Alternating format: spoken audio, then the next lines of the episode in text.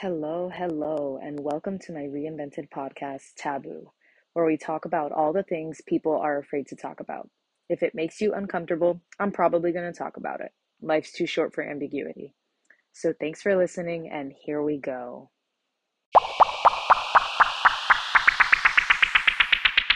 Hello, hello, beautiful soul. Let's explore one of my favorite controversial topics alcohol. I'm going to start off by saying alcohol is a drug, just like caffeine, just like nicotine. In small amounts, it is considered to be more of a stimulant than a depressant. This is why, if you've ever consumed large amounts of alcohol, after crossing that initial social context or party vibe, you go from feeling energized and confident to suddenly beginning to get very sleepy.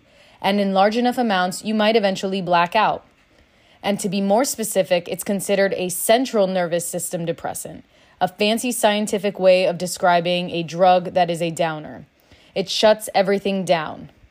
As we drink a lot of alcohol, our brain begins to secrete a neurotransmitter called gamma aminobutyric acid, or GABA for short. This neurotransmitter is an inhibitor, which means it slows down our brain function and various other activities in the body, producing the side effects we recognize when people are drunk, such as slurred speech, slowed blinking, incoordination with walking and basic neurological movements, and overall delayed reaction time, perception, and judgment. Alcohol's origins can be traced back thousands of years, all the way back to the times of the ancient Egyptian civilizations. It was a multi purpose drink. Used for celebrations, medicine, and even anesthesia, alcohol seemed much more beneficial back then.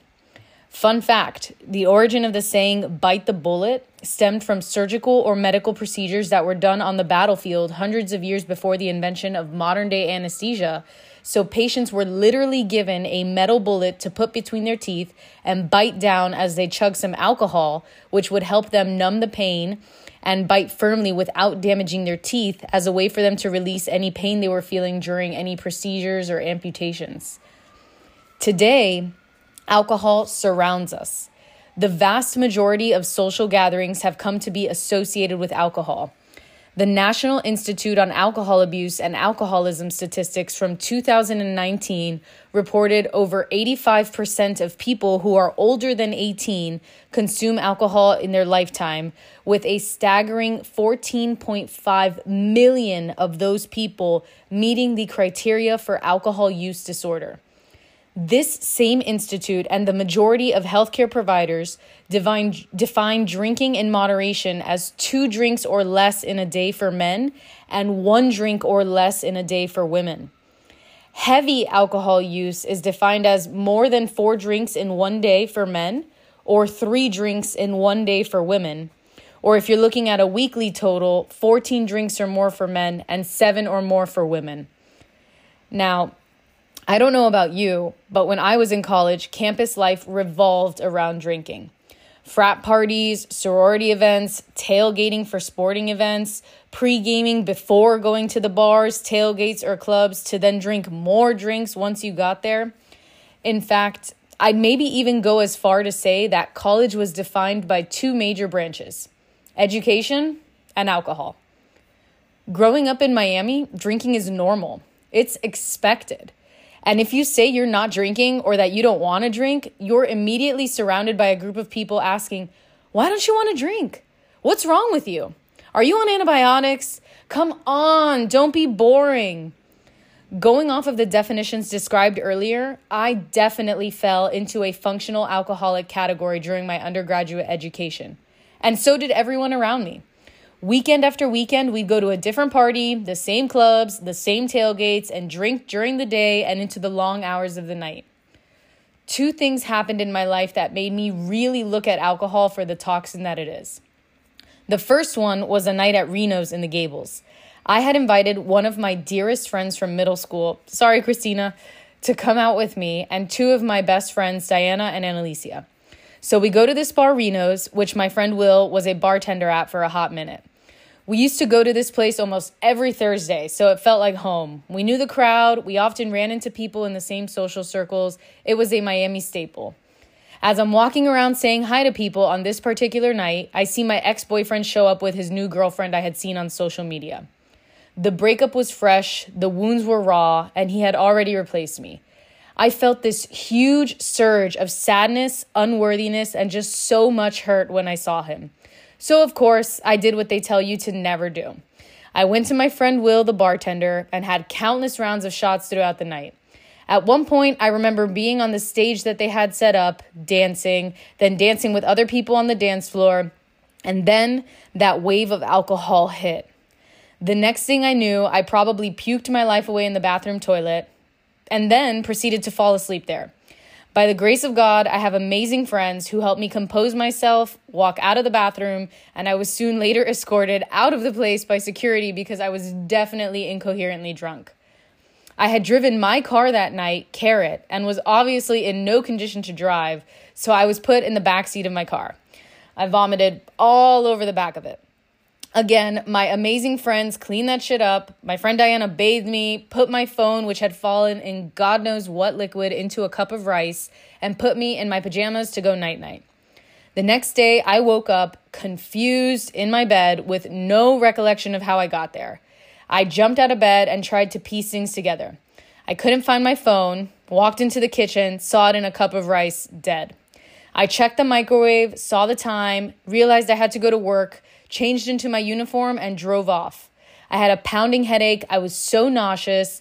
And once everything was settled at work, I sat down and called my friend Diana and asked her what the hell had happened. I was mortified to hear the details retold. I was so embarrassed that I couldn't remember anything and that I had behaved so childishly in front of my ex boyfriend, that I had made a fool of myself, that my middle school best friend that I hadn't seen in almost 10 years finally came out with us, and that was the experience and the memory she had of me. I promised myself that I would never drink like that again, and I've kept that promise till this very day. The second incident that shaped my perspective around alcohol and our societal norms was my car accident. After I got into my car accident, like many people who have near death experiences, I questioned everything in my life. Not because there was any trace of alcohol involved in my accident. It was actually the total opposite. I was sober. I was driving to the gym at 4:45 in the morning on a Monday, and a dad who was driving his son to a math competition at my high school ran the red light and T-boned me.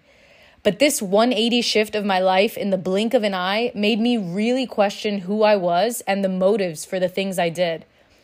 During my introspection, I concluded that alcohol had made my hormones go out of whack, caused about 20 pounds of weight gain and a very unattractive belly bloat, contributed to my worsening acid reflux, and assisted in facilitating a weaker immune system for me. I began to drink in moderation and only on special occasions for several years thereafter, and found the lack of alcohol to be incredible for both my overall mental and physical health. After I moved to New York, I found myself struggling to make friends. Most of my coworkers were older, married, and or had kids. Their social lives and weekends looked much different than mine. I went on dating apps and almost every date I went on involved food and or drinks. After some time, I was pulled into a Hispanic friend group, but found myself going out and wondering what I was doing there a lot of the time. The majority of social events followed a similar pattern pregame somewhere, drink a lot of alcohol, spend a lot of money. Going to a restaurant became something I'd purposely skip out on because I'd order a simple mushroom burger and fries and later end up paying $50 between my $15 meal and then adding the tax, tip, and gratuity split with the party of 12. The arrival of COVID, while tragic for many, again allowed me to put a hard reset on the life I was living. My hermit self was thrilled when the bars shut down. No more drunk people vomiting on the streets at night while I walked my dog. No more searching for excuses to decline going out with fair weather friends. I was finally able to stick to my decision and stop drinking. It's been two years since then, and I've probably had less than five drinks cumulatively. It feels so amazing. And don't get me wrong, there are some people out there who genuinely enjoy a cold beer or a refreshing alcoholic beverage on a hot summer day or watching a sports game. But when you really start looking deeply, I realize that the majority of people drink out of escapism, peer pressure, or boredom. Let's start with escapism, shall we? Let's be honest.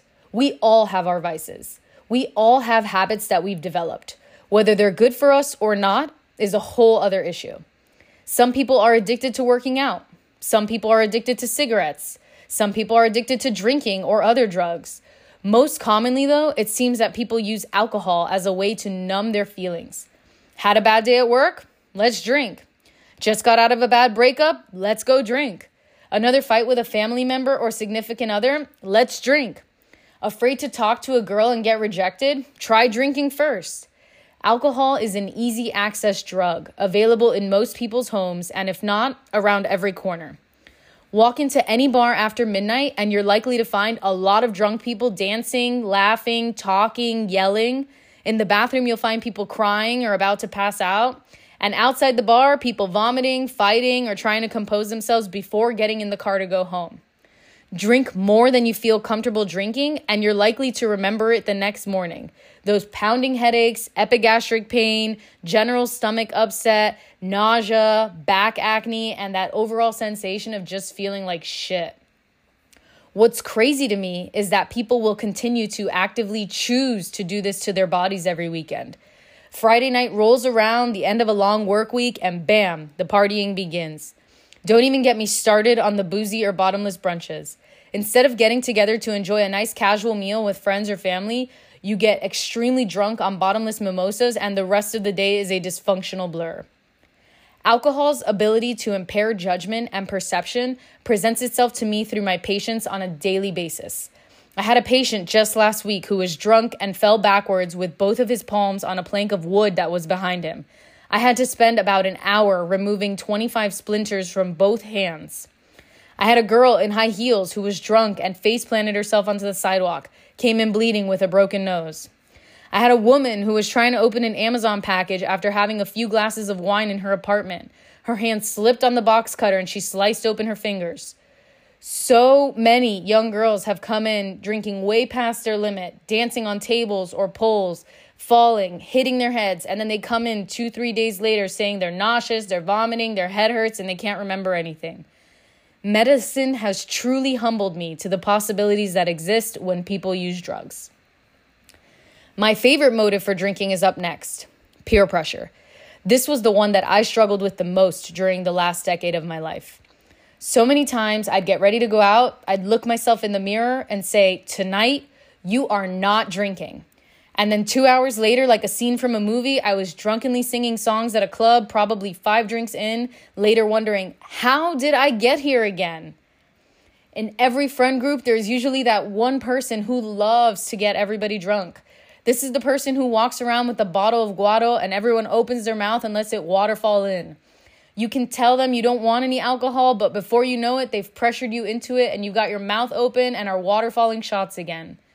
My least favorite is when they do this same action in a circle and everyone is watching everyone else take the shots to make sure that one, they're drinking, and two, they drank enough. If you try to take a baby shot, you're sure to get some pushback from the crowd. I remember going out so many times and teaming up with someone else from the group that night who didn't want to drink. They either had exercise plans the next morning, or they were working, or they just didn't want any more alcohol. For some reason, there's power in numbers. So if you find another person to be your sobriety buddy, you're good to go. When I lived in Miami, it was a lot easier because I was often the designated driver. It was a quick way to shut down the peer pressure, and a lot of times I knew the person who originally drove us there was not going to be the one driving us back. But, anyways, this peer pressure shit really bothers me because it's almost this idea of, well, shit, I want to drink tonight and I want to get messed up. This person or these people should get messed up with me.